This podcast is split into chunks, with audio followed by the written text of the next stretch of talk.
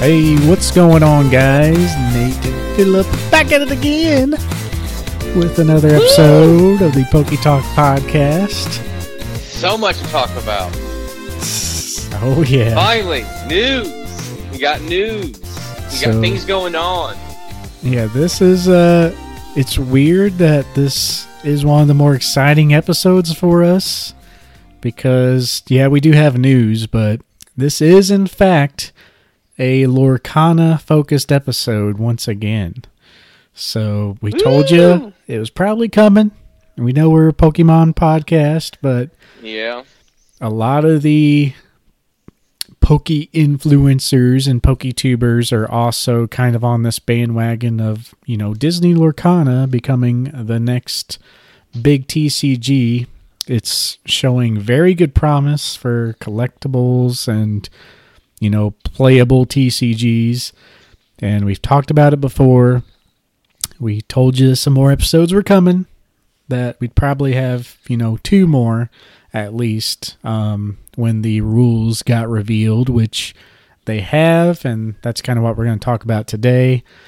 Um, we'll probably do one more Lorcana episode post launch, Mhm. um, just to see how everything's going. And, you know, Phillip and I do have the D23 collector set cards, which pretty much are the grails of Lorcana right now. Um, Wish I could have gotten more, but man, it, I'm I'm appreciative and thankful for being able to afford one in these times. I, I am.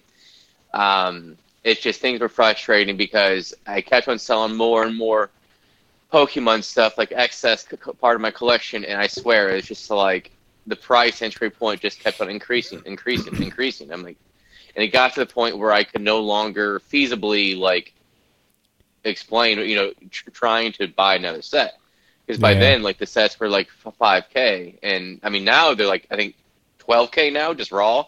Um, so it's like it's like one of those things where I knew it was going to keep on getting expensive, but like it was so fluid. The fact that you and I got in under two thousand dollars is like, what?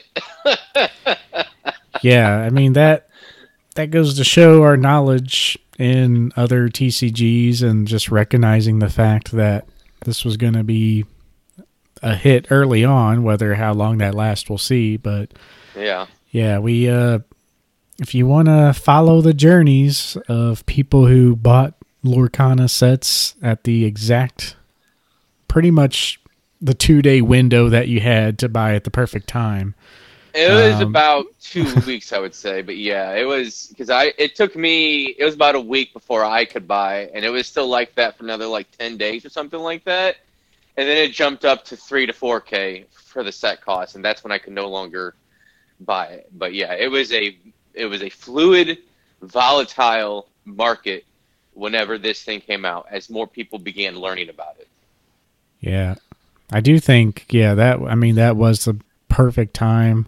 Unless you're at the actual event, the cheapest these sets ever gotten were like I think 1400, 1500 and those were those were like the Yeah. weekend days of the event. So that's when people were actively buying new ones. But literally the last day, the Sunday, I think it was a Friday, Saturday, Sunday event. Mhm. Um, the Sunday event, things were already lucky if you could get it below 2000. So, and then like you said, for the for the next couple weeks you still could, but there were sales anywhere from 2400 to like 1800 and they were very up and down.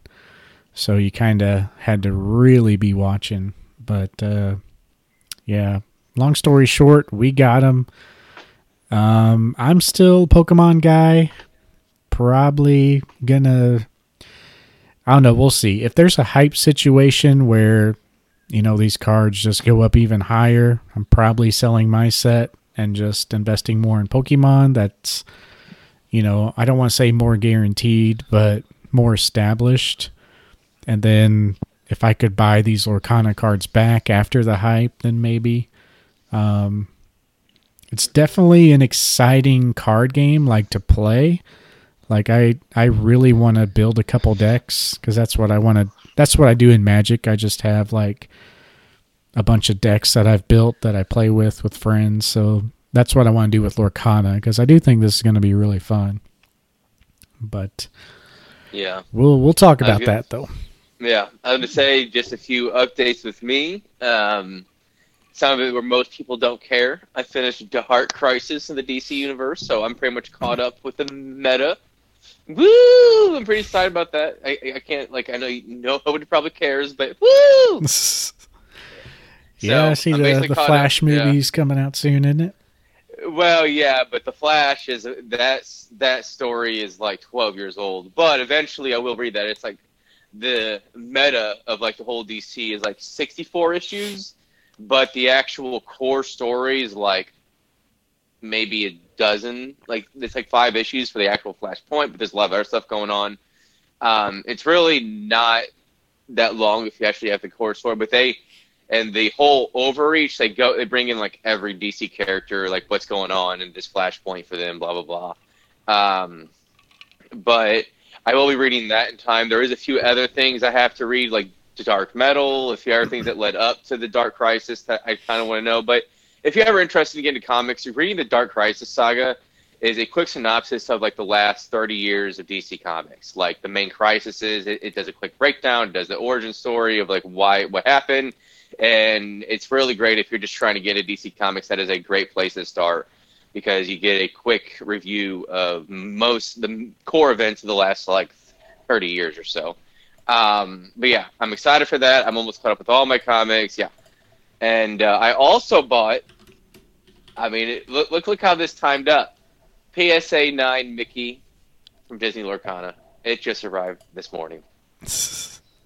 Yeah, looks nice. You sent me a picture of it. Um, got the Henry's, yeah, and say Henry's a little off, authenticity but guarantee and everything. yeah, yeah, all of them, but all the ones that were up with the all the ones that I saw for the Mickey Mouse that were up all had off centering. I was I was gonna see if maybe it was closed, if maybe there was just something else that gave it a nine that maybe I could regrade it for a ten, but all the centering was pretty bad. Like there wasn't really any, any way around it, so I was like, screw, it, I'm just gonna go ahead and get one. Doesn't matter. It, it's a PSA nine. Yeah. Um, and you know we'll kind of talk more about it. We'll go it, and here in the uh, main topic, we'll go into how many of these sets as well. Although you know for the collectors, um, but the fact that I could even get one, I am thankful for, and we'll just see what happens. You know, I think we're we're already starting to see some trickle up. It's it's moving. There's some there's some signs that, that are pushing up certain cards, most notably the Elsa. Yep. Um, and you were asking me before we started here um, if some of the card leaks, which we'll go into those later. Um, I just sent you something on Telegram because you were asking if the card leaks, if they have shown the foil, like the normal foil. And uh, I just sent you like in that article I showed you, there was an Elsa where they uh, it's foil, but it's a very bland foil. It is. So if you guys, yeah, uh, yeah, if you guys don't know, the D twenty three collector's set that was given out last year, um, it's a set of six cards plus they had the Mickey that Phillip is talking about. Obviously, um, Mickey was given out at the expo, and the collector's set you could purchase there for like fifty dollars. Um, so yeah, quite Fifty quite dollars. quite the gig there. Um, people were trying to scalp it like crazy. Um, Well, and these some of these people probably do nothing of TCG, um, and we'll go in more. We, we kind of discussed it before how some of these people buying these sets weren't paying attention; they were clicking buy before even thinking, essentially, and it showed in a, in a lot of aspects. And I think, a yes, there's people that bought with the intention of flipping. I think some that did, even some that pretty much probably sold a good portion. But a lot of these people getting these sets were kind of clueless in the TCG world and how things work. They just took the, the money and ran. Like, oh, they bought four sets and they sold them at three twenty five hundred, two thousand a piece. So, oh, you made ten thousand. yeah. Um, well, if you sold right now, you can sell one set for ten thousand.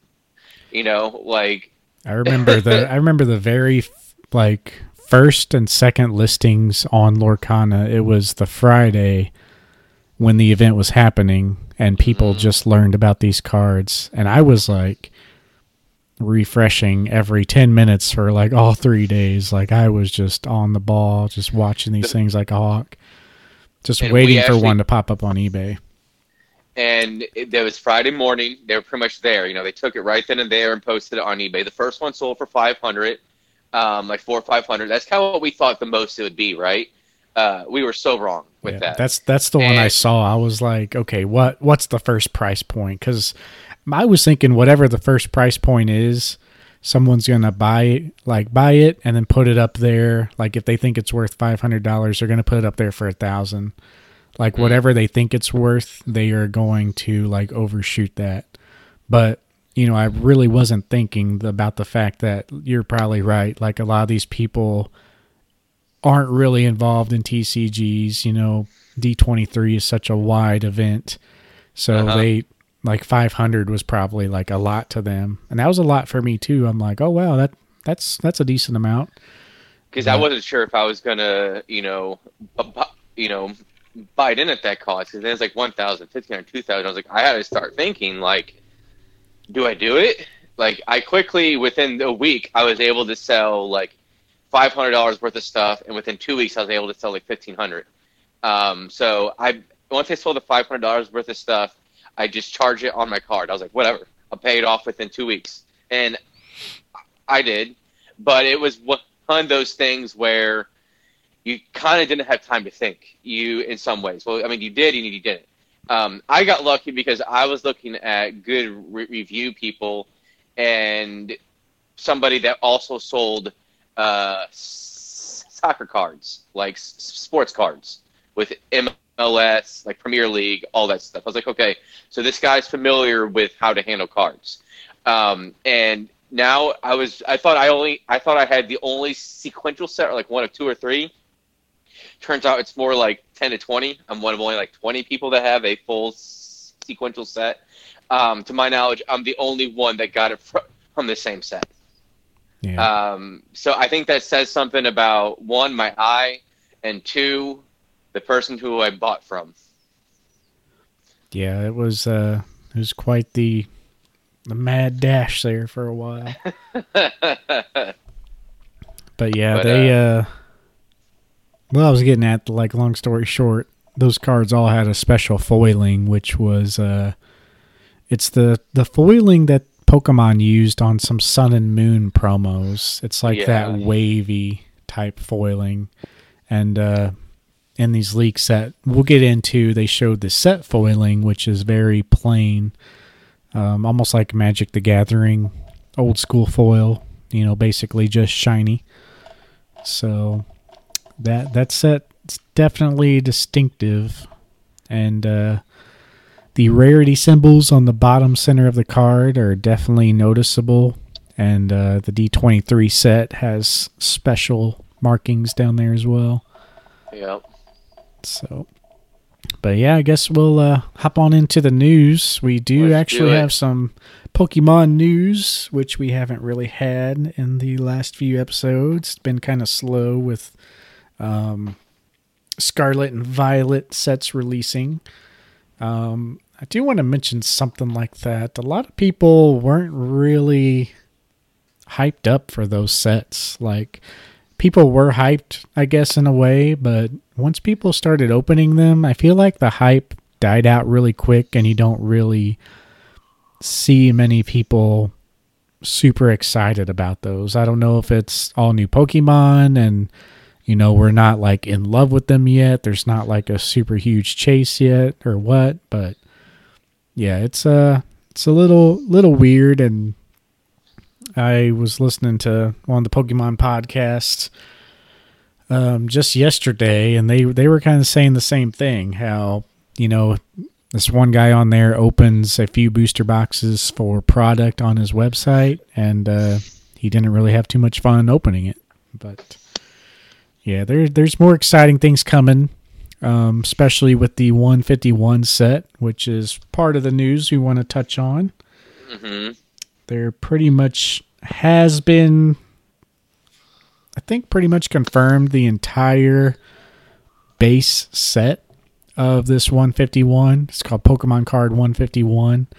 Um, I think there was like a poster that pretty much had the base set list, and meaning that they had all the cards, Bulbasaur all the way to Mew, um, shown on this poster. So we don't Yeah, see yeah. any of like the alt arts or secret rares or trainer cards. So, but Yeah, I think they got Komiya to do Hypno again. It almost looks like based on the art. Can't quite tell fully, but almost looks like it. And they have it listed exactly as you would in in the uh, in the actual games. yeah, Pokédex order. Yeah, that's it. That's what I was thinking of. That that poster is pretty cool. I'm not gonna lie though. Yeah, it almost looks like it's a yeah, it's just a poster of the whole set. You know, they used to make posters like this from sets, but uh, they released uh, the pack art, um, some special products, which is like a um, it's like a catalog poster is what they're calling that, and a card file or a mini binder and they have the starter Pokemon as promos in there, which have different art than the set. Um, they're not like a special hollow or anything. It's just a different art style. But uh, the little binders look cool. One has Charizard and Venusaur on it. I'm sure it's got Blastoise on the back. Then the other one's just like a little Pokeball design with all the silhouettes of the Pokemon on there but it almost looks like it's a little 4x4 binder. But hard to tell from the images. Yeah, I'm waiting for the secret rares, which I think is what most people are waiting on. That's kind of where we're at in the hobby. I feel like. Yeah. There's some there's some weird things in this set too. There's like an Arbok EX. There's just some uh yeah, just some weird ones. But Some of the uh, art does look decent, though. I will say that, like the commons and stuff. Yeah. The uh, Kadabra does get his official Pokemon card back, so this is gonna be the first Kadabra card we've had in a long time. But you know, once again, Kanto love.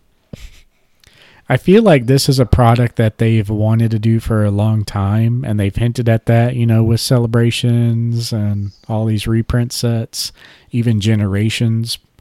But you know, now that Kadabra can actually be a card again without conflict, maybe they're just like, all right, one one last time, let's go.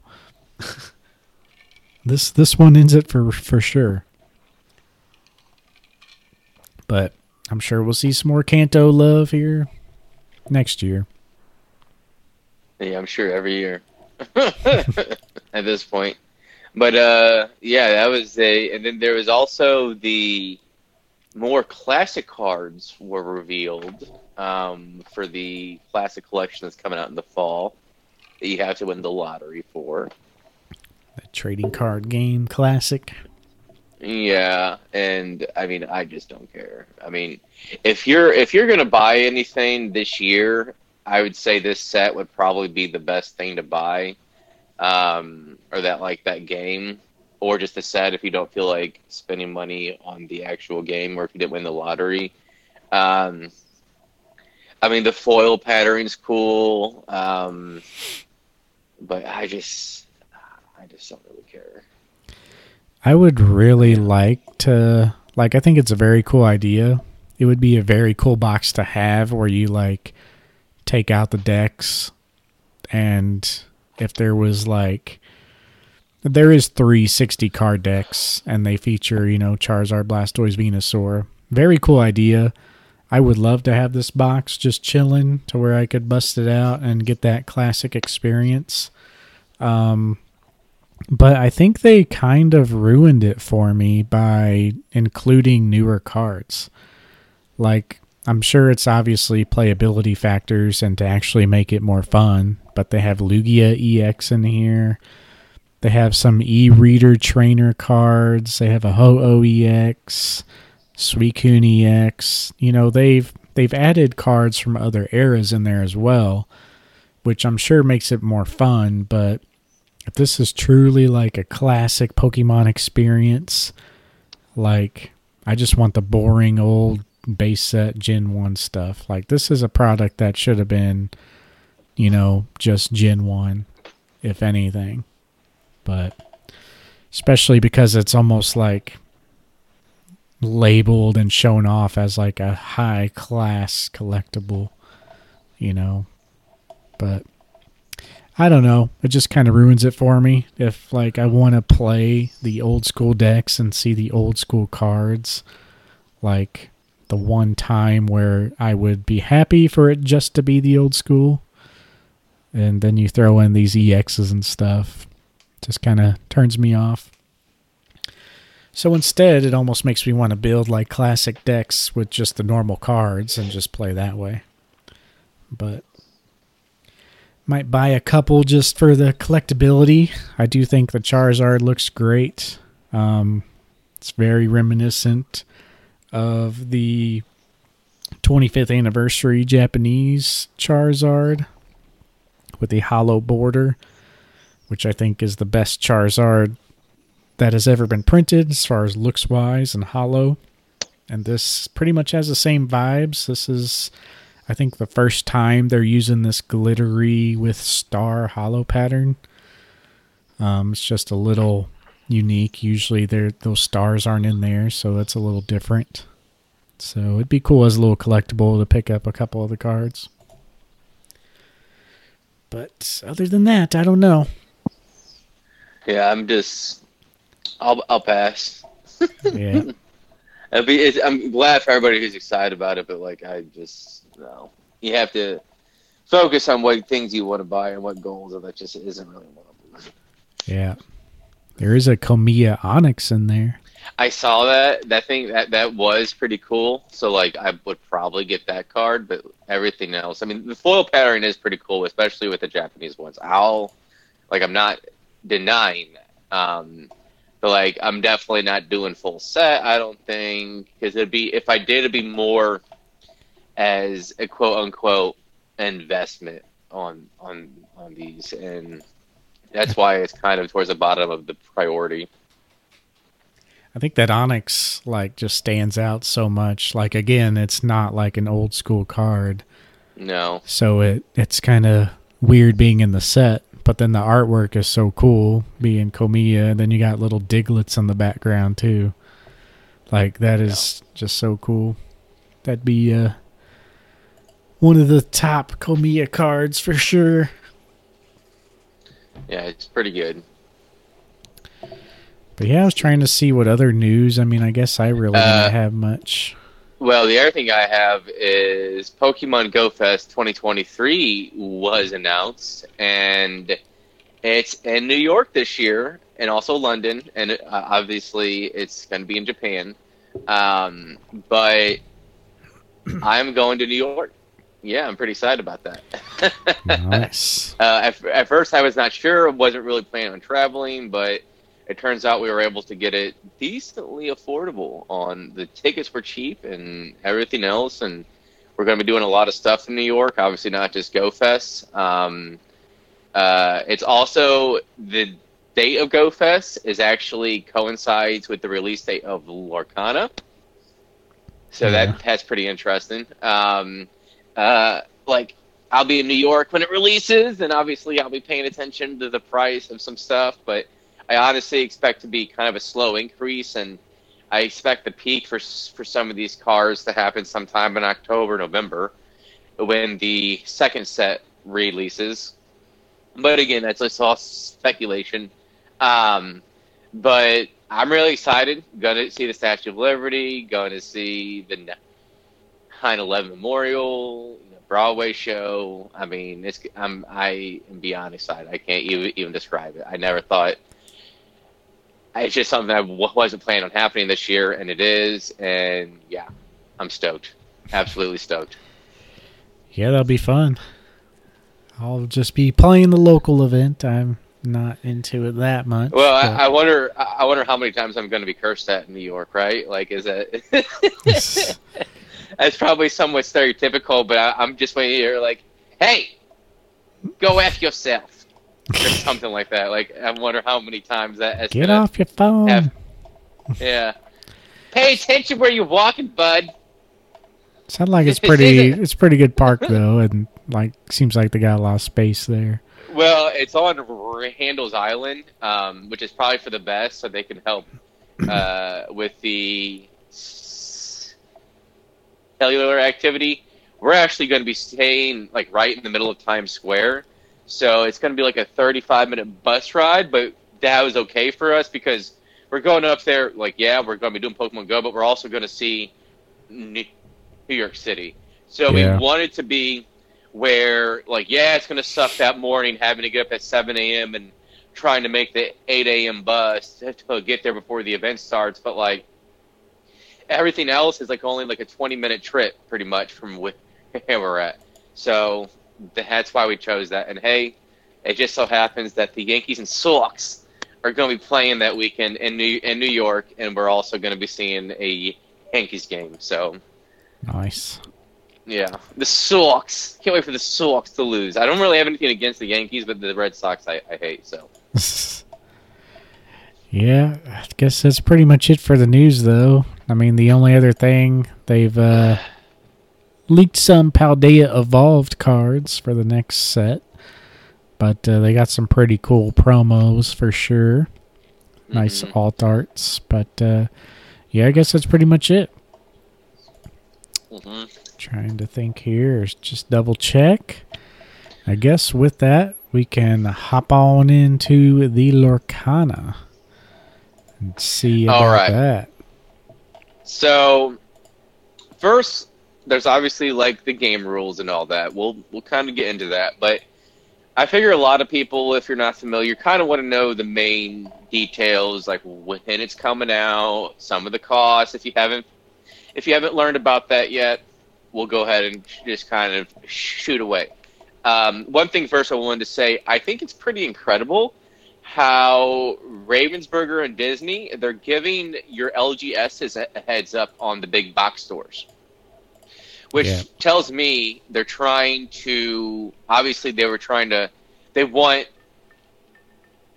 LGSs to have an incentive to, to take the product. I think is the, is the main things because they were going to have no issues giving it to big box stores and selling it at big box stores, but they wanted it to be at LGSs. So these are the places that are going to be hosting the tournaments, not Walmart, not Target. It's going to be your your LGSs, and I think it's amazing that they're uh, the set's releasing August 18th at your LGSs from most places in the world. I'll say it like that, and it's going to release September 1st for every everywhere else. Um, and I think that's pretty great given the LGS is two weeks. It gives people a heads up. It, it really helps out small businesses, and that's actually pretty cool. Yeah, they're definitely trying to start out on the right foot, um, getting that relationship. You know, Magic used to be very involved on that level, but uh, been seeing some rough days. yeah. So yeah, hopefully uh, Lorcana can get on that and build that relationship and have regular events. So, and um, so the cost is going to be comparable to uh, Pokemon. Um, the packs are going to be a little bit more expensive. Um, they are going to be five ninety nine. They are going to have eleven cards with multiple t- rarity, very similar to, to Pokemon. Uh, you're going to get one foil, and you're going to get potentially a card as rare as a legendary, which I guess is going to be a foil card. Um, haven't really seen if there's any quote unquote secret rares yet. There hasn't been anything that has said that. So I'm more into legendary are technically the secret rares, which would be interesting for them because they're not going to be having like what Pokemon does with their secret quote rares where it's beyond the set number. So it'd be like 206 out of 202 or or whatever. I'm not sure if Disney Lorcana is going to have that in this first set. It's kind of looking like they're not. Yeah. But it's five ninety nine, and it's what's a dollar more expensive than Pokemon.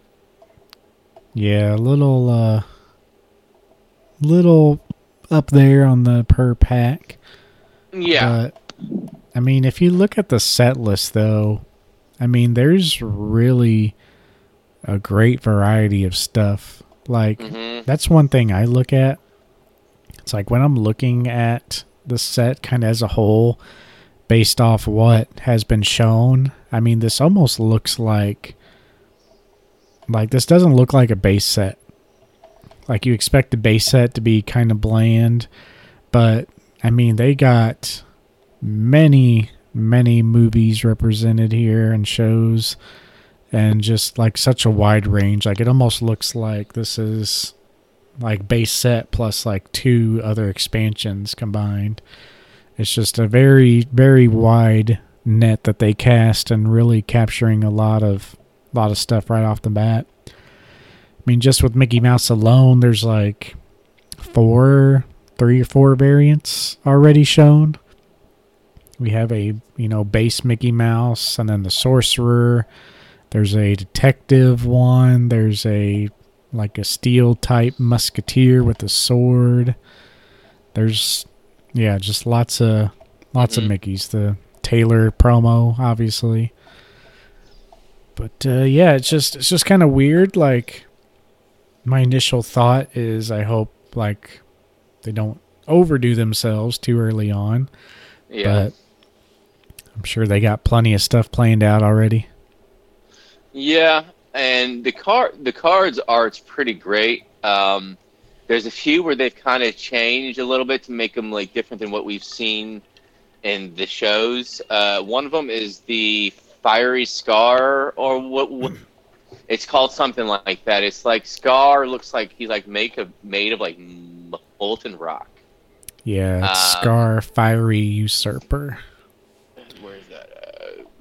Uh, anyways, I'm trying to find it now, but it looks very cool, unique art that we haven't seen before.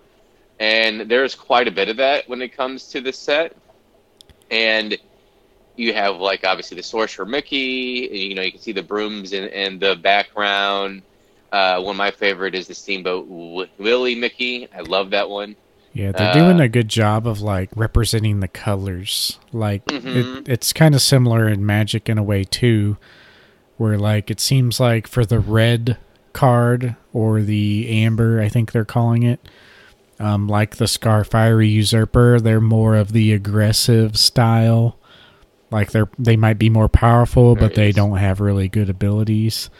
So yeah, he's like a he's a four cost five three, but he does nothing else. Um, so he might be an aggressive card. And then there's also a blue.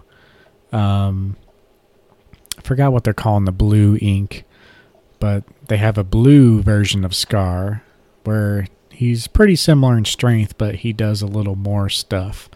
So when you play the character, someone gets, you know, minus five this turn, which is, you know, their attack. So blue, like in Magic, is kind of the tricky color where it's more like a control base. So, like Magic's color system and mana system has kind of like their identity. And, the Fiery Usurper's common, and the Scar is a rare, just FYI. But Yeah. So there's there's definitely playing on the colors and each color kind of has its identity. You see a lot of the sorcerer or magic wielders like Maleficent and that Mickey card, they're they're purple. And that's what, you know, Elsa is as well. So pretty Yeah. pretty cool. And um, so the rest of the products um, are very, very comparable to other TCGs. They have their their decks that are only seventeen bucks. Um, they have like their collection boxes, quote unquote. Uh, they call it like a gift set, and it's that's thirty bucks, which is obviously very comparable to a lot of what Pokemon TCG does. They have the Illuminator's Trove, which is essentially the ETB's same price as an ETB. So, and their and their booster boxes are like 140, 142 or something like that. Yeah. So, it's very comparable to Pokemon besides a single pack. So essentially, what they're trying to tell people is, we don't want you buying just one pack. We want you buying everything else. That that's why they have the price point at at five ninety nine, in my opinion, because they want you to buy the Illumineer's Trove or like the gift set or the starter deck because those are all comparable to Pokemon. Only the single packs aren't. The whole idea with the single pack is kind of a collector's thing. I feel like because I feel like most people, even with Magic, like you're not buying just one pack, right? Um, that's why I feel like it's very comparable to that. So some people are like five ninety nine, really? Like, well, it kind of makes sense. A lot of times, like you'll see there'll be options like tier lists that you'll have, and there will be two one option that just looks crappy, one option that looks okay, the one option that looks amazing, and essentially I forget what they call it in marketing, but that's that's the choice that they want you to, to take what, uh, whatever price point that is. There's a certain price point of the three that is clearly the best one. They want you to do that one. Um, essentially, this is no different in my opinion. They want you to buy the other items. Yeah. There, uh, what was it? There was a GAMA Expo here recently. Mm-hmm. Um, they really had a nice booth in there. Um, you can kind of look up some stuff about the the GAMA Expo, but they they had a lot to show. They had all these products lined up on their their tables, and uh, yeah, it's uh it's quite the the showing there. But uh, they could there was like a game night on Monday, Tuesday that they had there for like a short demo. Um, the game night was held on April 24th and 25th. Um, so that's kind of when the rules were officially shown by like them in person. But yeah, they had a little booth there. They showed off some foil cards. They showed a couple new cards. That's where they showed the foil version of Elsa, which is different than the collector set foil. Um, yeah, there is. There's even a video on that page, which I don't want to look at it now because the audio would probably come through. Yeah. But uh, yeah, there's a video on that page with the Elsa where they actually flip through some foil cards, so they look pretty good there. But other than that, I mean, yeah, they show that they have play mats already. I think there's like 3 mm-hmm. play mats to choose from deck boxes, binders. Binders are kind of plain with just, you know, plain Disney artwork. So nothing special there. Um, the first chapter starter decks look awesome. Like, I'm going to definitely try to buy one of each of those just to open and play with. So it'd be cool to oh. have one of those to play with and then maybe make a deck of my own. That's good. Well, I'll probably buy like an Illumineer's Trove is what I'm thinking. Um, and we kind of discussed it. You know, these this art's pretty cool. I might collect the set. I know it's mainly meant to play. There's not a whole lot meant for like collectors so far that they've revealed. Um, but I think it'll be pretty cool. We know this set's gonna be printed to the ground. Like it's going to be ridiculous um, because they're going to be printing the set even when set two comes out. Absolutely, uh, because they'll need the variety of cards. There's only two sets, so they'll obviously be keep on printing it. In my opinion, even after set two comes out, which is going to happen in November. Which we all I, know, I don't know if we said on this podcast before, but Nathan and I have discussed like, oh, it makes sense that they're going to have a set sometime mid fourth quarter so they can have it for Christmas. Um, and we know that set's also going to be printed to the ground because they're hoping, I imagine, for this to appear in a lot of Christmas gifts. Yeah. Like, and then this is something that can. It's simple enough to where everybody of all ages can learn it. The grandma can play with hit the grandkids essentially, um, if they feel like trying to learn it. Um, and even if there's and, a huge hype, like astronomical proportions like Pokemon, they'll continue to print this for potential year, two years. You know, that's yeah. what happened to base set. so essentially, do not. No, no, that's like we do like an exclamation mark, asterisk, em- emphasis on what I'm about to say. Do not hoard sealed. with this stuff. If you're gonna drop a bunch of money on this set to hoard it, don't. Just put that money towards a Mickey nine or a Mickey eight or something. Don't. That's gonna do better than any of this sealed stuff because it's not meant for collectors so far that we've seen. Because of that, it's just people gonna be buying it like, oh, I want this original set. It's not gonna. It will obviously give it 20 years. It will eventually go up in, in value. It's just not worth the returns. Isn't worth it. Buy one of the D23 cards instead of dropping a, a thousand, two thousand on this. Yeah. If you do want to build a stash, because you know, no matter what we say, people are gonna do it. wait. This is one where you wait. You know, there will be Mhm. plenty Yep. to come. So, yeah, just wait until after release when everyone who's wanted it has bought their stuff. If there is a crazy hype, they're just going to be putting this out there because, you know, there there is going to be a hype, I think. There the demand is going to be higher. The demand's going to be higher than the supply, and I think most people think that because it's a new TCG nobody has cards right now. So, especially with it being Disney and all the hype already, they're gonna have a, a catch up period, and like no matter what. Yeah, they're, Um, they're they're gonna sell out, and they might even sell. They'll probably have two or three waves planned, and they're gonna sell out every single wave. Yeah. Um, so I they'll just they'll if they- continue. They'll continue though. Don't don't worry. I'm pretty sure they've already acknowledged that they expect, you know, something to happen like that. But they're they're dedicated. They said they they're dedicated from the start to just you know not make this super scarce and just getting it out there. It genuinely feels like they are actually like they're understanding that it's important towards their base to be happy, to be satisfied, to feel like that Ravensburger is looking out for them. That that not only does that create loyalty, but it also creates a high customer satisfaction with the hobby and, and it encourages folks to begin. Um, so you're obviously pulling people from like the TCG world already and Disney people, people that have never played, which is great.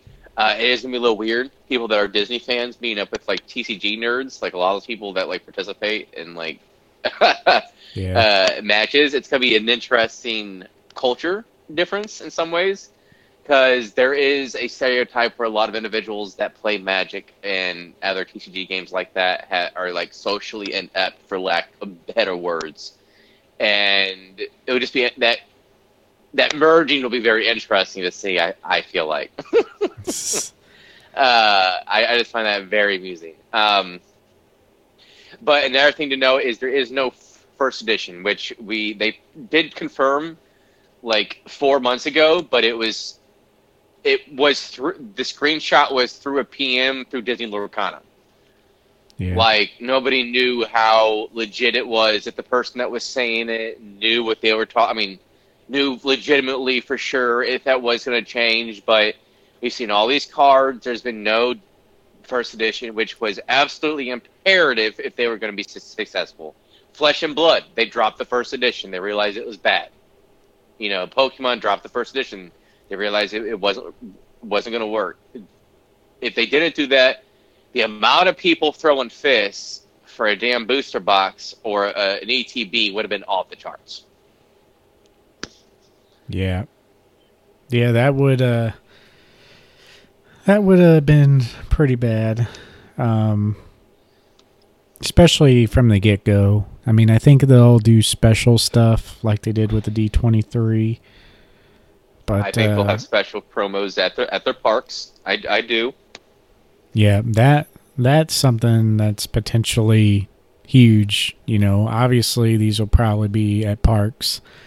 If they do alternate artworks of basically just the same cards, but of Disney parks, like the artwork can incorporate the park, like that would be huge. Like say like say Epcot or um, you know you got MGM. Um, what's it called? The the jungle one. You know, and then you have them themed like you were saying. Have these promos. Like you can only get this promo at this park, only get this promo at that park. I do think they will eventually do that. Um, will they do that first year? I could see a lot of reasons why they wouldn't. Um, I, I I really do, because they're more focused about making sure there's a lot of people playing the game before they start appeasing collectors. I think.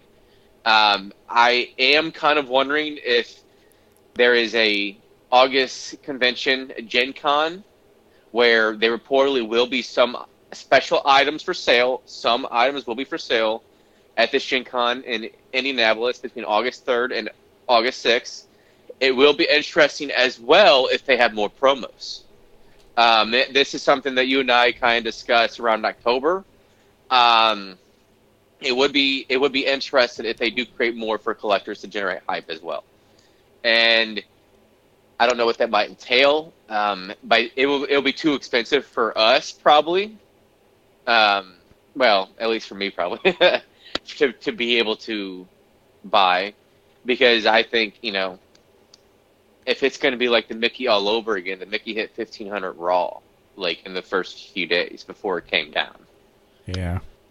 So, I think they'll like for I, sure I will, do the promos like that because I mean, yeah, it's it's easy money. You're printing cardboard, and yeah, you can do a special one at each park if you want, or at all the parks, do a special one for a limited time, just like every three months or you know, however long, have a new promo, and that would be insane.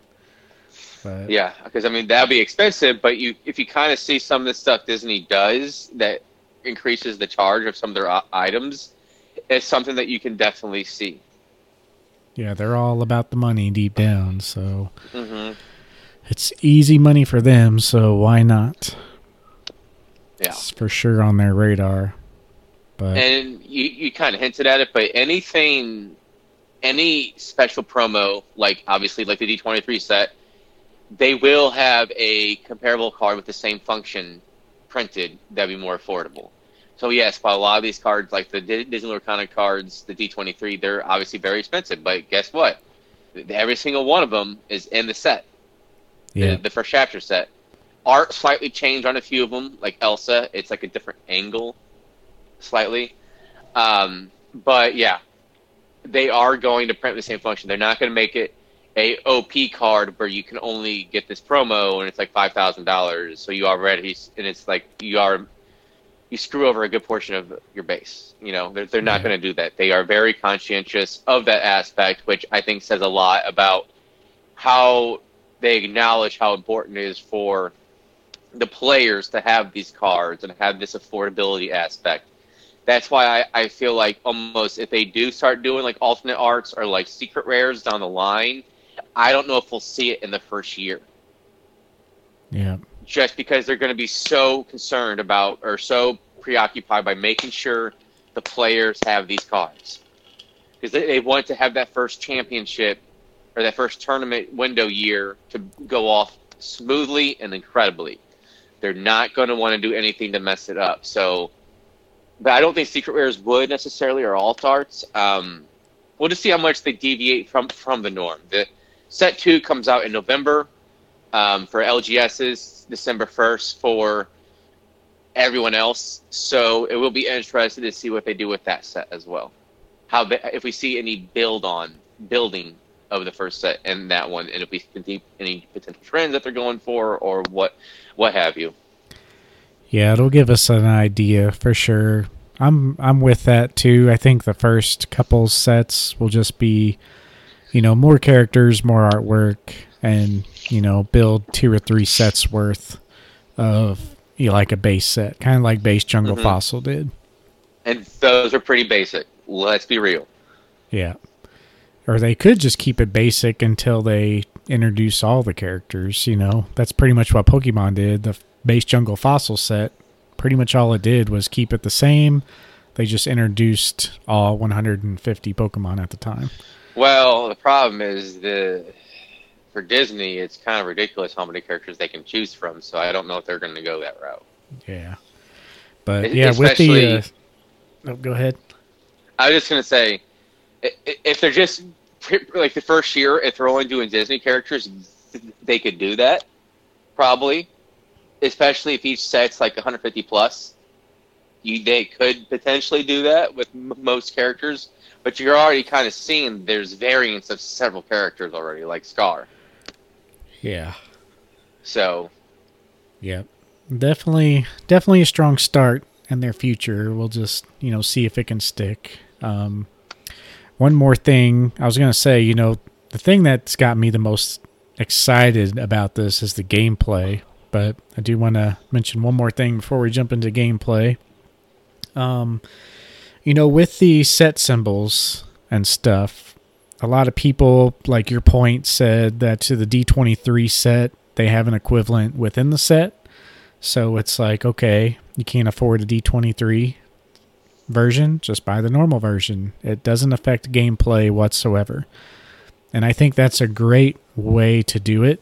That's what Pokemon does. You know, they do alt arts, exact same card, just different artwork and more rare. So it appeals to the collectors and players. Collectors have the option to just collect the playable basic version for cheaper. The players have the option to pimp out their decks with the collector version. Um, like people do in Magic, they'll foil out their deck, or so call it.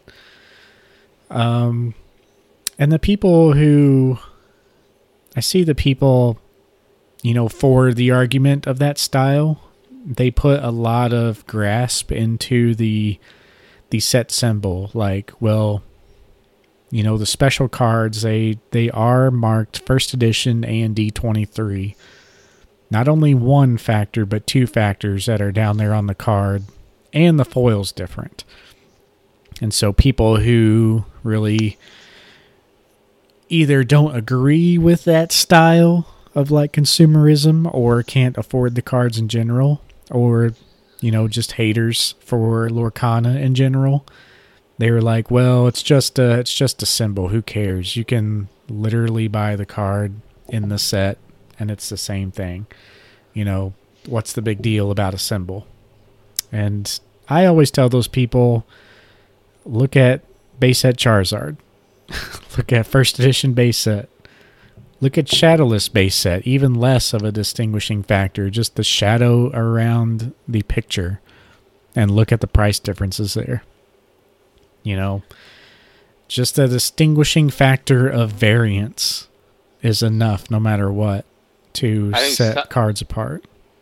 I think some of that mentality you kind of you kind of hint at a little bit. People that can't afford it don't like it the consumerism, or at a lot of point they're just naive to TCGs in general. Um, I do think it's a little bit of the latter as well. People that can't understand why anybody would want these cards. I think some of it's even not just naivety, but straight ignorance potentially of the D23 set. And like, oh, there's only 900 and in tens there's even less and it's hard to say how many of these will overall of the 900 or so d23 sets in existence how many tens will become of these sets? It's hard to say. We know right now there's less than 200 complete sets you could have at most. Um, so ultimately a lot of people probably don't know how rare it is or understand why somebody would want it just because of a stamp. And I think a lot of it is just people that don't know, don't understand. I think is is a, is a good portion of it.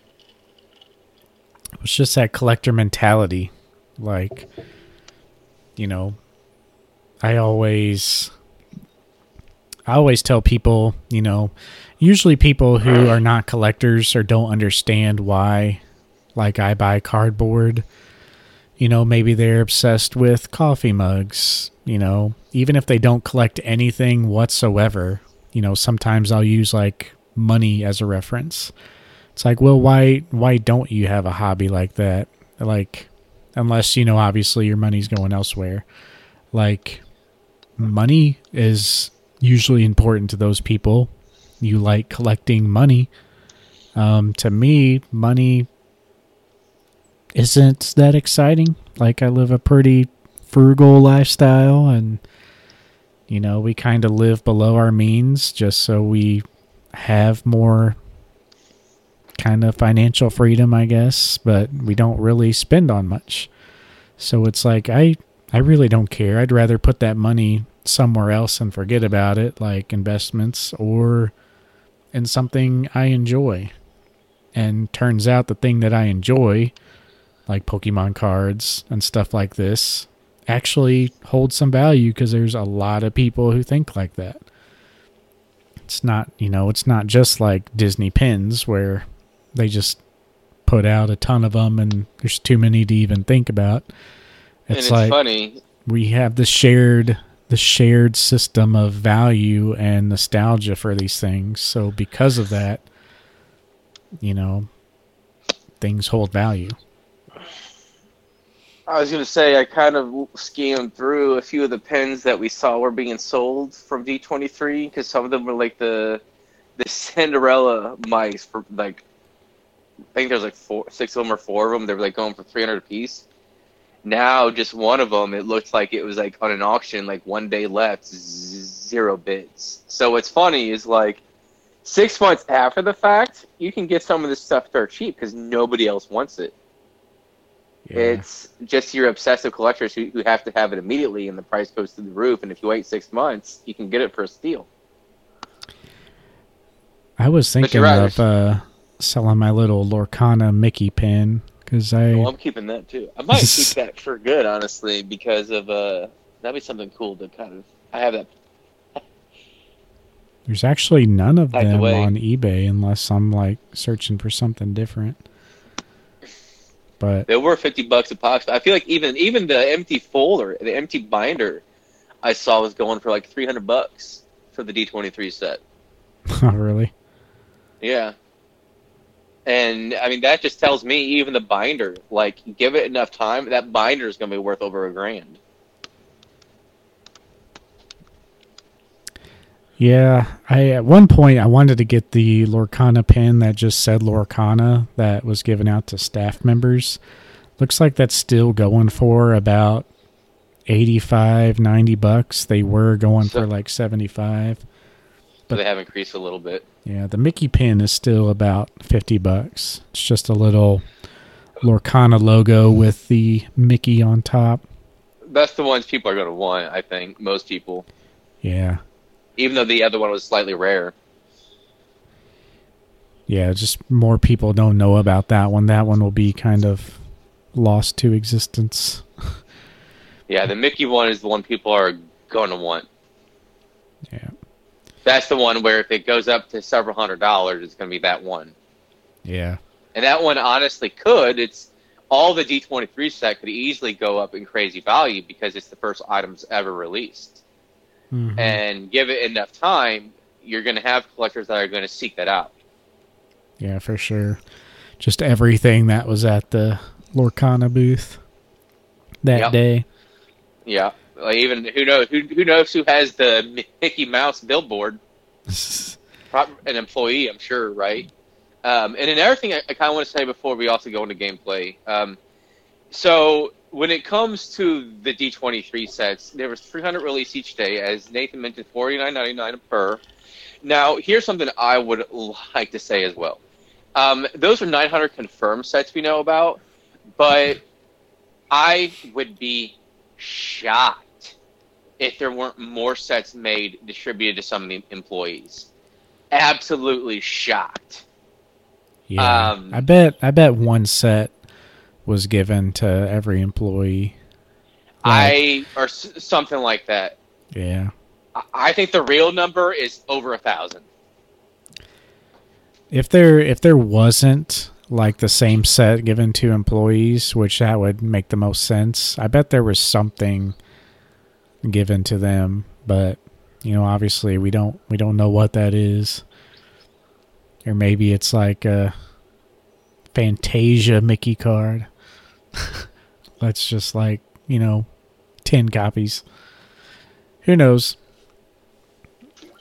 But. And I mean, there's also probably prototypes of some of these cards that they either destroyed or they have locked away at Ravensburger safe or something. I mean, but ultimately, the most important thing is I think there is probably over a thousand sets in existence, in my opinion. But you're not going to see uh, those sets for a long time. Um, you won't see those sets sold for until they stopped working there. I, I feel like, uh, but who knows? We could see more in the system with the, the with the with the pop report, and but ultimately, it's not going to be a significant difference. Like maybe one two hundred more, it's not going to change much.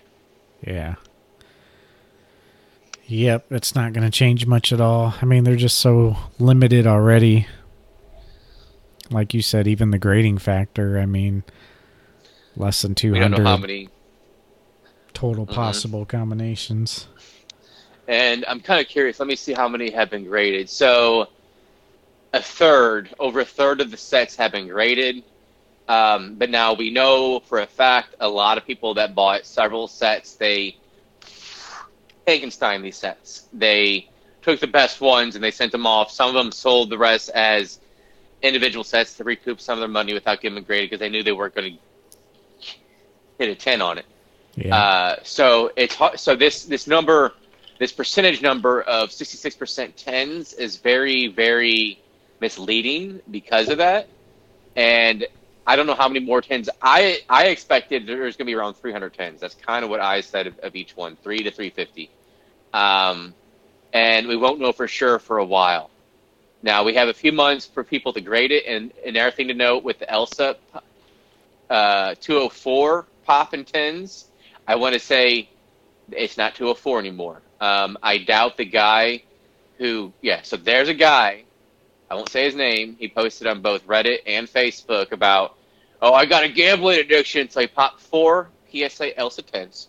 Yes, four. You did hear that correctly. And then he popped four Mickeys from the from their cases, PSA tens, saying them to BGS in hopes of a black label. And I'm like, brah, I can tell you right now, there are a couple of them, but its centering's already debatable on if it's going to happen or not. Yeah, and then I was like, they're really good quality, like, but specifically the back centering. I remember that being mm-hmm. like the main problem for me when I was looking, even for yeah, nines. It, like most of the nines had that little shift. If you get the ten, you're going to have a similar value as a PSA ten. But here's the thing: collectors like uniformity. The majority of folks went through PSA. There's I don't know how many I would have to see through like CGC and PSA and SGC.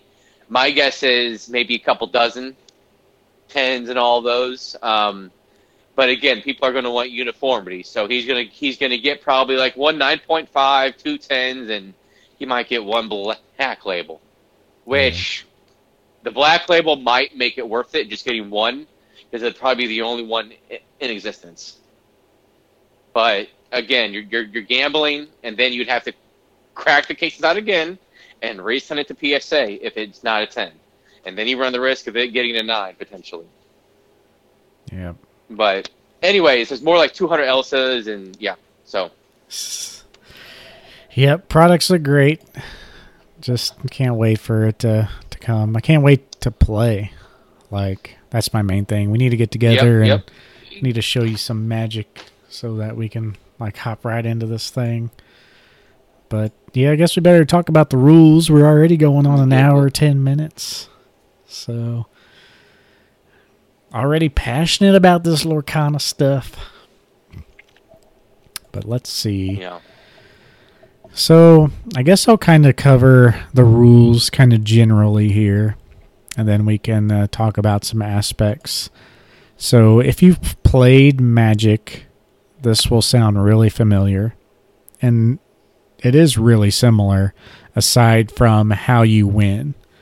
So, with Magic being a very attack focused game where you attack with your spells and your opponent chooses which spells to defend against, um, any excess damage or unblocked creatures goes to your um, life if you will, which you have 20 life in Magic or life points in Yu Gi Oh! Um, with Pokemon, you pretty much just knock out Pokemon and get prizes for that.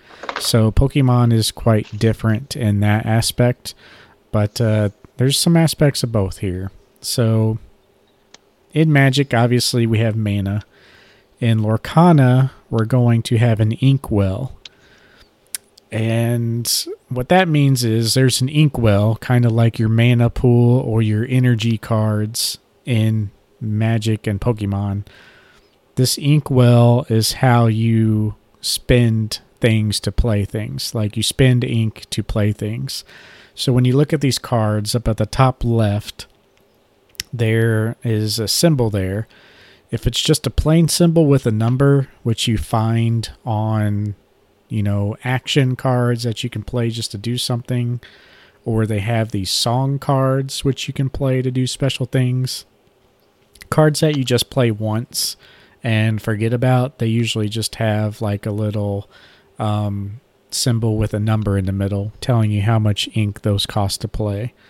But a lot of the cards that you play and they stay on the field, like items or characters themselves, they have a little circular swirl behind the number as well. So that tells you that that card can be placed face down in your inkwell to count for ink. So that means if you look at this rule sheet or any of the D23 promos, if you draw that card and you don't have enough ink to play that card or you don't want to play that card this turn, you can put it face down to go into your ink well. So then that can be used as one ink to play other things. So if you're familiar with magic, like that will sound like really easy to understand for you. But uh, if you're unfamiliar with all this stuff, if you search up Lorcana rules, there's a two page like infographic that really breaks all this down really well. And Which you'll what get, I'm looking at right now. Yeah, you'll get the gist of it. But yeah, people who know magic, I mean, you'll instantly realize how that works. So, that to me is one of the most important things about this card game. In Pokemon, you have the energy, of course. You have to draw energy to play the energy. So, you can, in some ways, get energy screwed where you need the energy, but you just can't draw it. And in Magic, that's called mana screwed. You know, you need one more mana to play this card in your hand but you keep drawing more creatures, you keep drawing more things that are useless to you because you don't have the mana to play them. Lorcana is doing something different with the mana slash energy system, which is their ink system. It's built in to the cards themselves. So that is pretty much the main factor to me that stands out where this could actually be a very interesting system and almost make it better in a way because you don't have to worry about mana. You don't have to worry about energy. Like all you worry about is like making your deck as best as possible. So like in a lot of magic decks, like the normal amount of mana to have is 18 cards and kind of same with Pokemon. So 18 cards of your deck are just cards that don't do anything except allow you to play the other cards. So that's a huge game changer for Lorcana, I think, because decks are going to be way more diverse. You'll have better systems, more efficiency. If you draw your card that costs nine ink that you draw on turn one, you don't have to wait nine turns to play that card. You can just put him down and use him for your other cards. So it, it that's like I don't know. I'm just super excited for that system, and that should be really fun. Like people who don't get the TCG card games might not think, you know, they might just think that's something a little different, but that really changes the flow of the game. And you know, they have a mulligan system too, where if you don't draw the opening hand you want, you can redraw cards using their system. They have that in Magic, and the number one thing that leads to that is like having no mana in your hand, like being mana screwed. So in yeah. Lorcana, that's going to happen way less often. The flow of the game is just going to be totally different. Um, the most unfun Magic games are those where you draw a great hand, but you don't have any mana. So you're sitting there, and even if you just get happen to get unlucky for the first two three turns, your opponent has such an advantage where it's like, well, let's just scrap this game. Let's play another one because I got mana screwed. That's not going to happen very often, it looks like, with Lorcana system. But um, I didn't know like how does that sound to you? I know you don't really play the other card games, but coming from like a a non-player, like does that sound like a a huge thing or not? It does. It sounds simple. Um, to me, it sounds simple where it seems like it doesn't take a lot of effort for me to learn it once you re- spend time to read this. Uh, and what's cool with Disney Lorcana as well is if you go to their website, they already have a breakdown of basically a virtual match to show you how to play.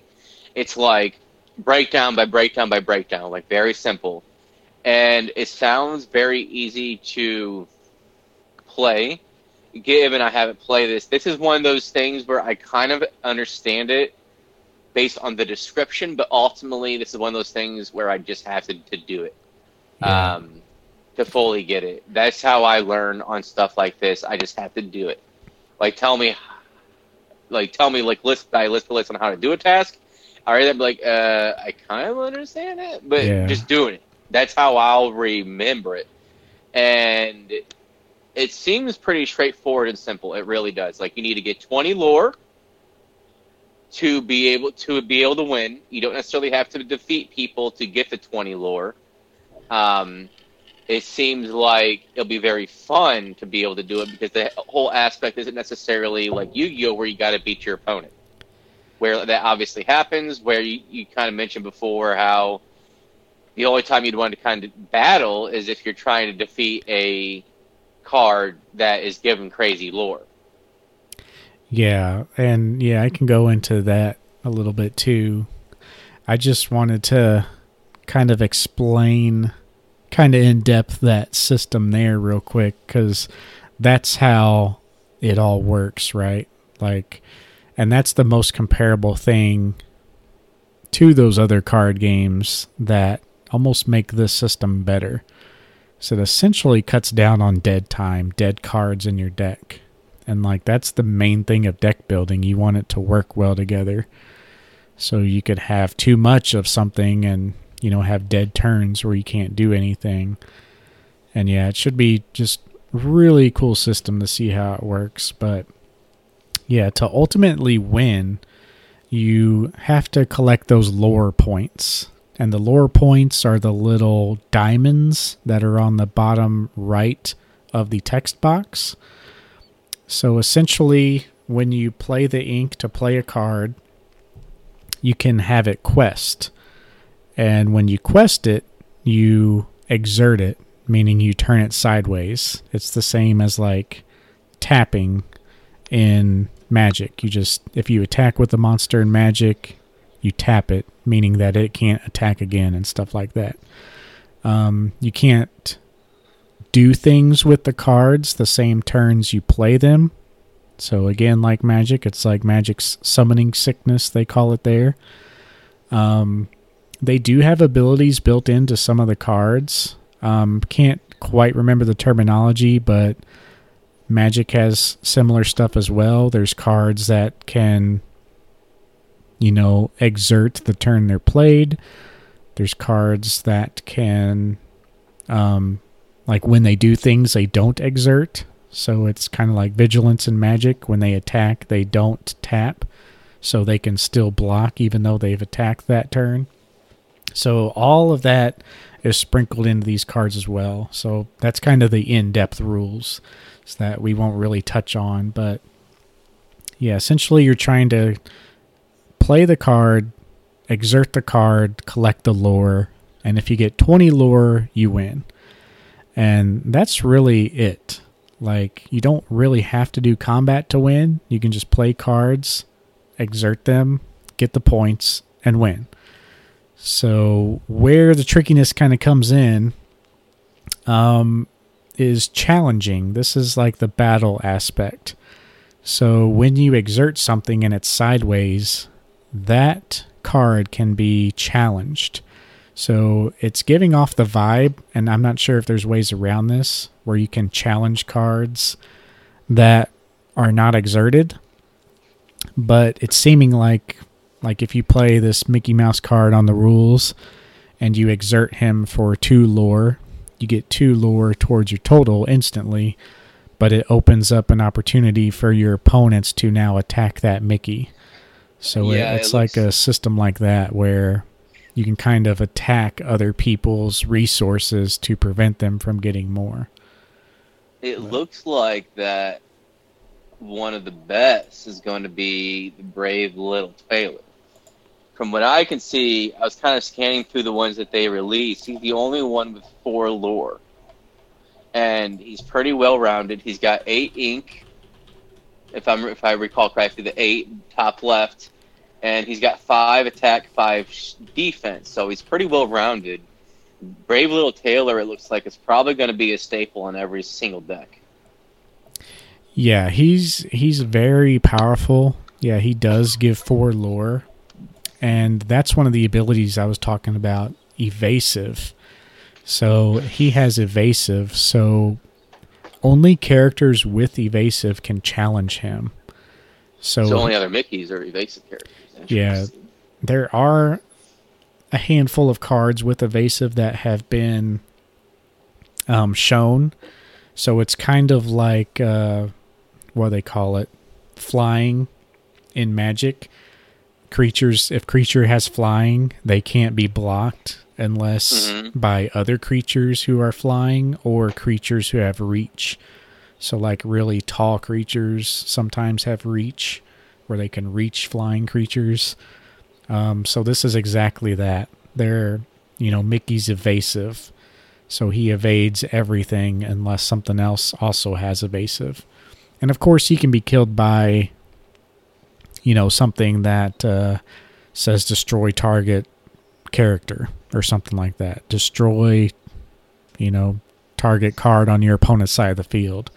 So it's not like he's invincible. It's just very tricky to kill him or challenge him with other characters.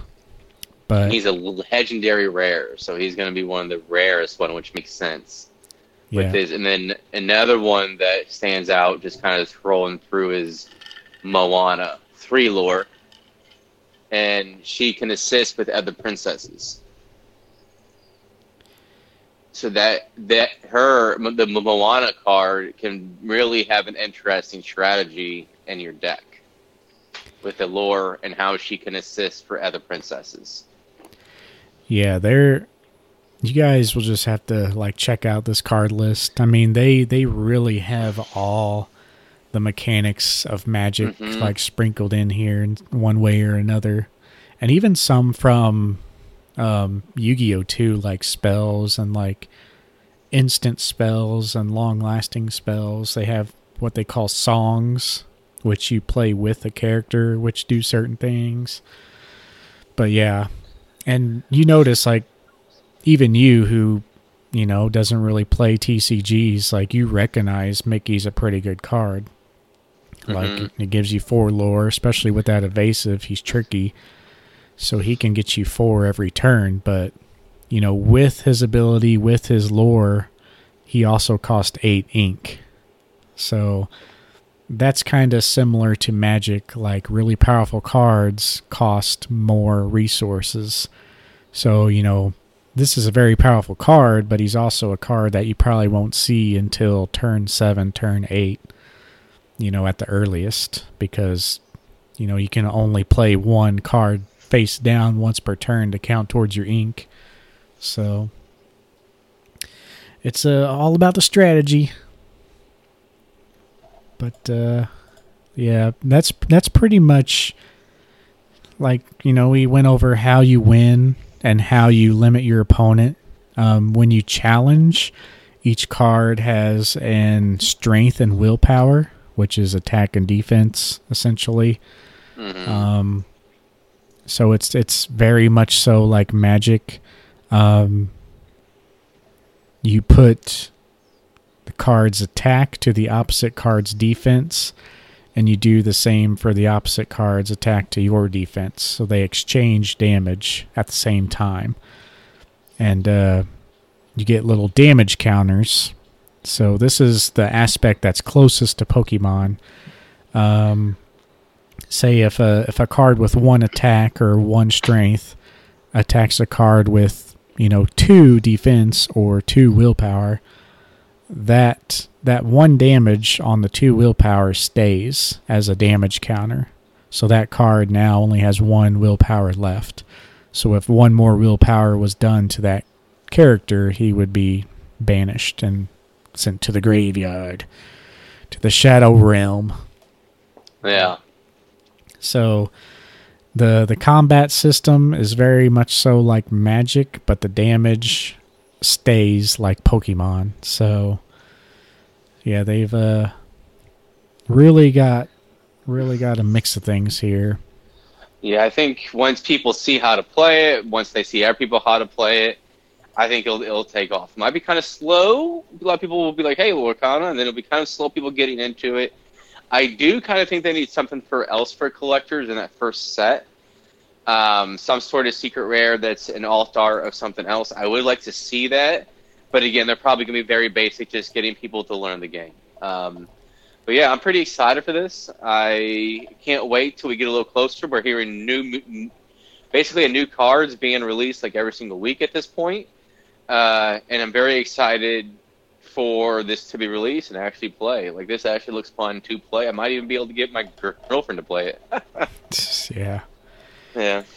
Yeah, I I really have um, enjoyed Magic over the years. Um, like I said, the biggest downfall Magic has, aside from their executive decisions here lately, as far as gameplay wise, it's really just the the mana system and being mana screwed and the Lorcana system at first glance eliminates that problem. And when I think about it on another level of deck building, you know, not only do you have the aspect of, oh, well, 18 of my cards don't have to be dedicated to play my other cards. So I can add 18 more cards, you know, that flow together. But there's also this aspect of, you know, you really have to factor in the ink cost. So, like, it's kind of hard to explain. Like in Magic, with a lot of high cost decks, you really want to make sure you have the mana system in place. So sometimes people run even more mana because they know they're going to need more for their bigger things. In Lorcana, you could play an entire deck of like brave little tailors, uh, which, you know, you're limited to four copies per card. But you can, you know, you know what I'm saying. You basically buff out your entire deck of high cost cards, and it doesn't matter because you can use those cards as your ink as well.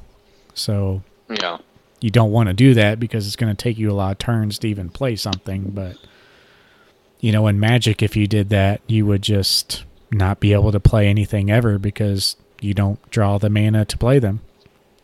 So it's a it's a very interesting system on multiple levels, and uh, yeah, it actually has some surprising depth to it.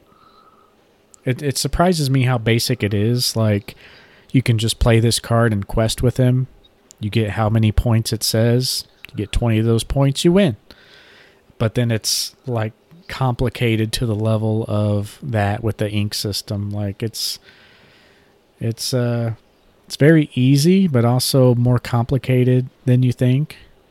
And it can seem complicated but more easier than you think. So it's mm-hmm. it, it's weird how it I don't know, there's that depth to it, but it's also kind of easy in a way. You guys will see. You guys, yep. Like most people, you just have to play. People who so, understand magic, you know, will just get it. But I was gonna say just before we move on to the next step, I just want to say, uh, Mushu report is kind of becoming like the Bulbapedia in some ways. Disney Lorcana um, has a lot of information on the products, has information on each card by lists has their uh, r- rarity tier. There is also a cards list that they have. So there's two different different lists that, that you have, and one is just like an itinerary list. You click on it, the and it includes the rarity. The other includes the name, the card type, the ink, the cost, all that lore, ability, and the and the actual image. Um, So it tells you what each card is, what each card does, and it's a really great synopsis to be able to kind of see everything that's been released so far. Uh, there's also the Disney Lorcanas page, which has rules, an easy breakdown of the actual game, and very easy for you to look at it, and you know it's very easy to be able to navigate. Yeah. There's the story that you have on Lorcana. What is the magical Lorcana? The inks. So yeah, go ahead and take a look look at those as well. Yeah, it's shaping up to be pretty nice. And yeah, that Mushu report seems like uh I, think they were just made in December, and granted, there's limited information on Lorcana, so it, it doesn't seem like they have too much stuff, but it seems like they could become a nice hub, and I think they have a YouTube channel as well. You know, we contemplated doing one ourselves or doing a Lorcana podcast by itself, but definitely an option. Yeah. Could have got in early because I guess we were one of the earliest, but Yeah. it's just a lot of Well, a lot work. of people. Yeah, and I mean, it just depends on how much work you're able to put into because it's gonna you're gonna be putting in a lot of work and then not seeing any rewards for a long time. yeah. But But yeah, I guess with that, we'll just do some questions real quick because we're kind of getting there on time, and yeah, that's just the gist of how to play. If you guys have any questions, let me know. They have some really good infographics. Um, I mean, the only things we really didn't touch on are the ink types and the rarity types, which, you know, the ink types are just kind of like typings in Magic or, you know, mana color or typings in Pokemon, mana color in Magic. You know, they have six typings Amber, Amethyst, Emerald, Ruby, Sapphire, Steel, each kind of with their own ideas of things. Um, they have rarity symbols common, uncommon, rare, super rare, legendary. Um, the rare, super rare, legendary are bronze, silver, and gold symbols. So there's that. That's something that kind of confused me as well because in Magic, the rares are gold and the legendary or mythic rares are red. So it, it's almost like flip flop. yeah, But- Yeah, other than that, they, they kind of tell you really the even more basic stuff than I said. They tell you how to play cards, how to build your deck, how to use abilities, all on that rule sheet that you can find if you just search for it. So, but yeah, with that, I guess let's hop on into the questions. All right. Do you have a question? Yeah, I had one kind of Lorcana related. Okay. I had one that was Pokemon related. So let's go ahead and do yours then. So we stick with the Lorcana. Okay. We've kind of touched on this before, but it's it seems kind of that, you know, the the D23 collector set is more limited than Mickey. But being the poster boy of Lorcana and on the box itself, do you think the non-holo Mickey D23 would outshine the most popular cards from the collector set, which is right now Elsa. So, do you think in the long haul the Mickey So will we- outperform Elsa? So we don't know the exact number um, that has that was printed for the Mickey Mouse. Um, when the, it first broke, we thought maybe five thousand a day for fifteen thousand. We know that's not true at this point. Uh, we think maybe it might have been like fifteen hundred a day, something like that, or a thousand a day and both those numbers would honestly be more appropriate for what we're seeing in the pop reports at this point, the total. Um, I, I think somewhere between three thousand, somewhere between three and six thousand is probably more accurate at this point. So that's a significant difference, just scarcity wise, and because of that, I don't think it's going to be reach the same heights as Elsa. Yeah. Strictly because of the difference in pure scarcity. I think if it were like, a th- I mean, because you're looking at maybe a thousand at most of Elsa, and you're looking at three times that potentially for Mickey Mouse. That's too much of a population difference, and because of that alone, I don't think it's going to be reach the same height as Elsa. I think it's going to be kind of close. I think it's going to be probably within sixty to eighty percent of the cost of Elsa. That's kind of what I'm thinking, but it's not going to be more expensive than Elsa. And I think if it had a better foiling, I think it might be different. It might be able to get it for the art aspect, but I don't think just the fact that it's a Mickey Mouse is going to do it. But I could be mistaken. Yeah. I think it'll it'll pretty much be yeah, always lower. I think it would be different if the Mickey was holo as well. But because the only identifying factor is the first and D23 symbol at the bottom, it it really kind of limits it. Yeah. You know, it's kind of like the shadowless is to the normal base set. It's it's more expensive, but it's not like insanely crazy, maybe like double the price. But if that was holo where it'd be like, "Oh wow, like this is way different." Then that that'd be a little that'd be a little different. But yeah, with the holo and the more you know, the rarity factor of the set themselves, I think the holo is what really sets them apart. Um, yeah, because it is they are pretty pretty nice with that holo. But yeah, and I think that that's a big thing. And now, if you want to talk amongst generations, for the under twenty crowd, Elsa is under 20, 25 crowd. Elsa is probably going to be the most desirable one.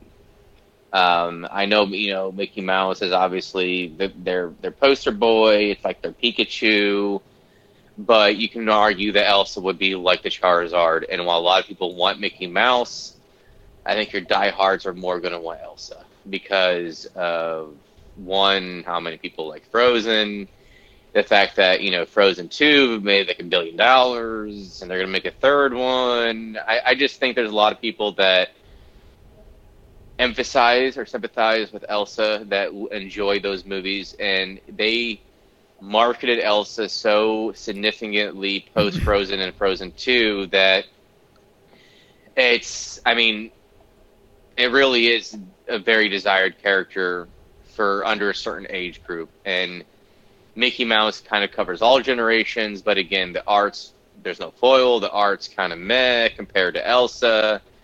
You know, a lot of people say they like the Mickey art, but I, I mean, I think it's okay. It's not bad. It's just, it's kind of bland, you know? Yeah. If there, if it didn't have the first edition stamp, like you said, I wouldn't have the same allure to it. Whereas the Elsa has the holo, and it's a nice holo with some swirls in it. You know, it's a more attractive looking card, and then you just have, then you also add the fact that you have waifu collectors, even though obviously Elsa, she she isn't like waifu material. It's just like waifu collectors are going to go after it because of that. Yeah. Yep, I think uh, set will always shine in a way. But what was uh, your question? Mine is what is a tough pill to swallow in the Pokemon hobby? Huh. So what?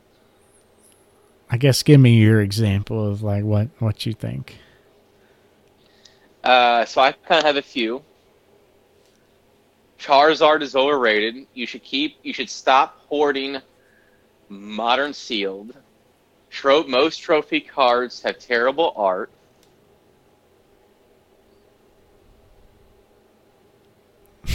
terrible art or just like bland art? A little bit of both. I think the trophy these, cards these, look good. They're definitely not the best, but they're okay. I, I, this is kind of a hot take, but it's also hot take slash Puck Hill to Swallow. It's kind of how you want to interpret it. It's very similar to, to each each other.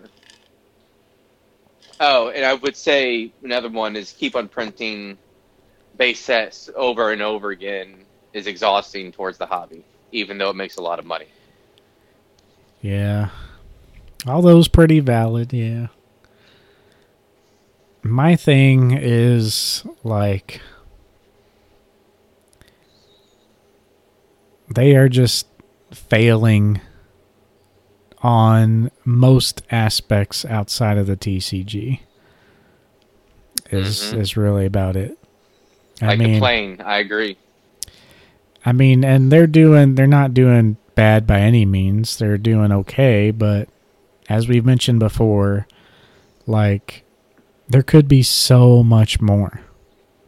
Disney, if this Lorcana takes off, I mean, they're you know they're obviously a company that'll do anything and everything, just make whatever because it makes money. I know Pokemon is a little more protective. They're more strategic and you know, not so much focused on that being a Japanese company. Um, more of the quality and about the kids first, but at this point they have to acknowledge like the base has grown up. There could be so much more they do with the games. The games pretty That's much the, the people who support the games outside of kids who you know are playing a lackluster game and don't realize it. The only people buying the games are like the the hardcore people who buy every game. Like they're really not I can which maybe they are. I really can't see them connecting with much of a new player base. Like they could just be doing so much more. And I think of games like Hogwarts Legacy where they just took Harry Potter and made like a really nice quality game and really flushed out that experience. Like if they did half that with Pokemon, it would be amazing. Like we still have we kind of talked about this before with their games and they still are they're trying to honor too much of the old games like you don't even have vo- vo- voices it's all text Yeah, you Why tell me you don't you- can't hire or spend some money for some voice actors. I mean, come on. You could pay 10 voice actors, you know, they do everything a hundred thousand dollars. So invest a million dollars, and like ten voice actors would add so much more quality to a game. Because I mean, really, there's usually like ten or so, usually not many more characters than ten in a Pokemon game that are really even key factors. you know, they're they're not trying anything new they're try they're not trying to appeal to the more mature audience when it comes to the games. I'm not saying like blood. I'm just talking about in gameplay. You don't have to make a game that appeals to kids or everyone every single time. You can make a game like a breath of the wild. Yeah, that has strategy and it has everything else, better gameplay, and appeals to your more mature audience, and more people will play your game. You'll be able to get, but they make so much money, they just don't care because it just works. But one thing that Lorcana would offer is competition because Disney's already announced that they want to get more into games not necessarily Lorcana specifically, but you know Lorcana is going to be entailed at some point. So what you're going to eventually have is games that feature Lorcana. yeah, And, you know, Disney's going to actually try because they're going to want to hit it out of the park in their first game because they want to impress people. And I'm hoping that Lorcana is going to force Pokemon to grow up and adapt. yeah. It's hard. we mentioned several times, we, we would love to be able to play a game with, with that you can play in multiple regions, and it's kind of ridiculous that we've only had one game, and that was 20 years ago, where you could even do that. Yeah, multiple regions or more expansive regions. Like I feel like Scarlet and Violet was really like good in the step they took, but it took two generations to get here. Like even more than that. I mean, we saw X and Y and then Sun and Moon. They they made like an open world city and then then they made it open world with Sun and Moon, but it was pretty much like very small, limited. That's why they kind of chose Hawaii based region because they could do small islands. And so this one that like Sword and Shield, they kind of did a little better with it, but with Scarlet and Violet, it was really the first one. So it took three generations to get to the truly open world gameplay. So it's like, okay, now we're here. Let's make it better. Let's flush it out. But, you know, knowing their track record, it's going to take one or two generations to even get to that get level. To, but. And I think Lorcana, once they start seeing their sales dip, or like, you know, say Lorcana starts really appeasing the collectors as well with secret rares after they become established, you got to start seriously looking at how if Pokemon starts seeing their sales dip because of that. I'm not going to say it's be too late because Pokemon is still going to do well. Obviously, it's just you don't want it to get to that point. You want to beat that, and I think some of what you're seeing this year is in part to Lorcana, like making the cards uniform with the silver backgrounds. That's something a lot of people wanted. Um, having kind of different holos. You have that there, there is some things where they have listened. They have listened a little bit to the open world gameplay, as you said, but it's been very slow, a slow process. And they probably got a couple years to kind of really become more formula, not formulate, but more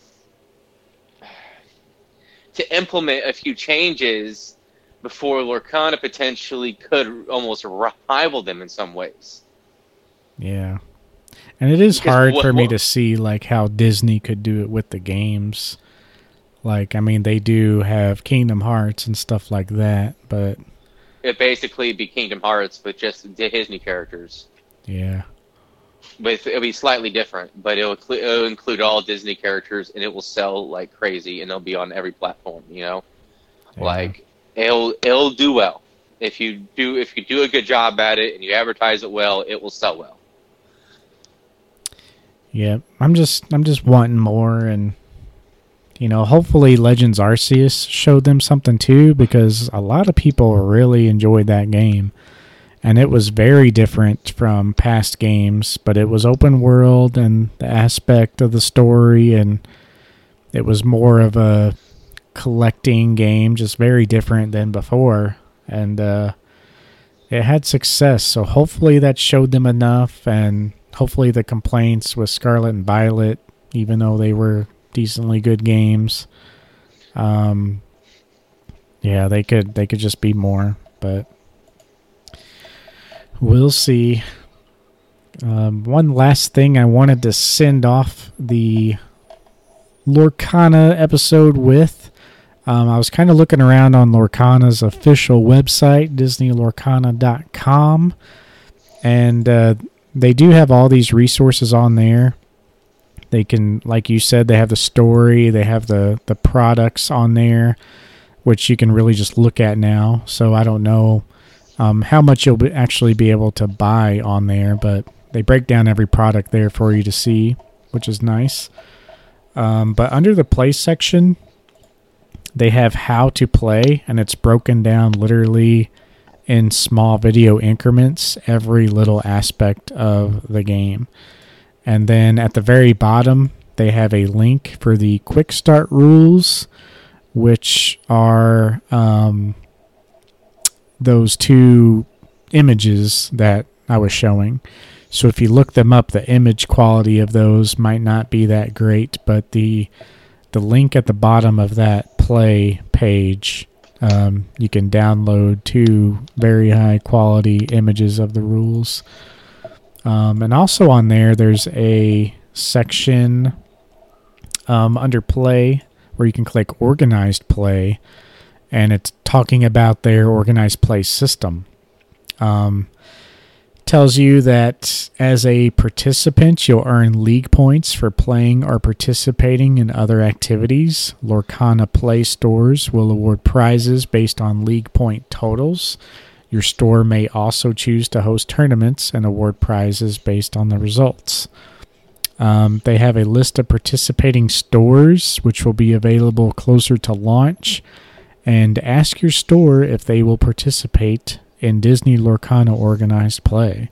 So if you have a store that does magic, does board games, stuff like that, really, uh, you know, push them or ask them to get involved because um, it's going to be beneficial for everybody.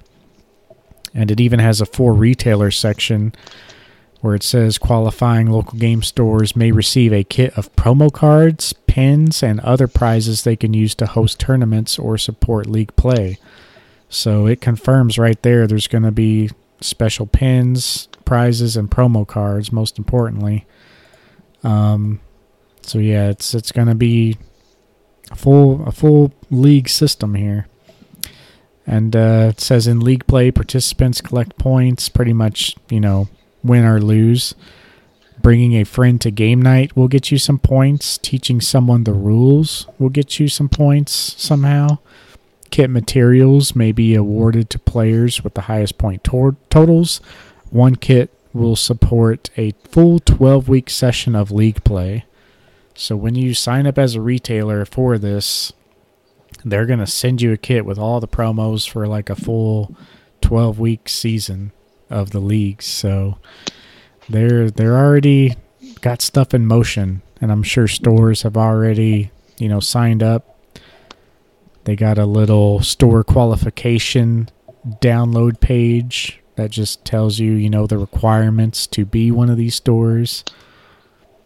And I guess they have to you have to send them all the uh, information, the business information, copy of business license, tax ID, VAT number, links of websites, social media pages, a video of the outside and inside of your store and your products, your play area.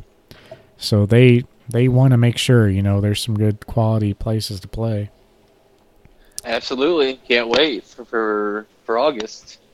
Yeah, all this is in motion. It's set up and just a few months away. But Yep. we'll leave y'all with that. Sorry if you're not a Lorcana fan and you've made it this if we far. bored you to death. But Yeah. you probably stopped listening already if that's the case. But uh, if you want more, we'll probably do one more episode post launch or at launch. Um, Well, I'll be in New York, so we'll have to do one after one probably. Yeah.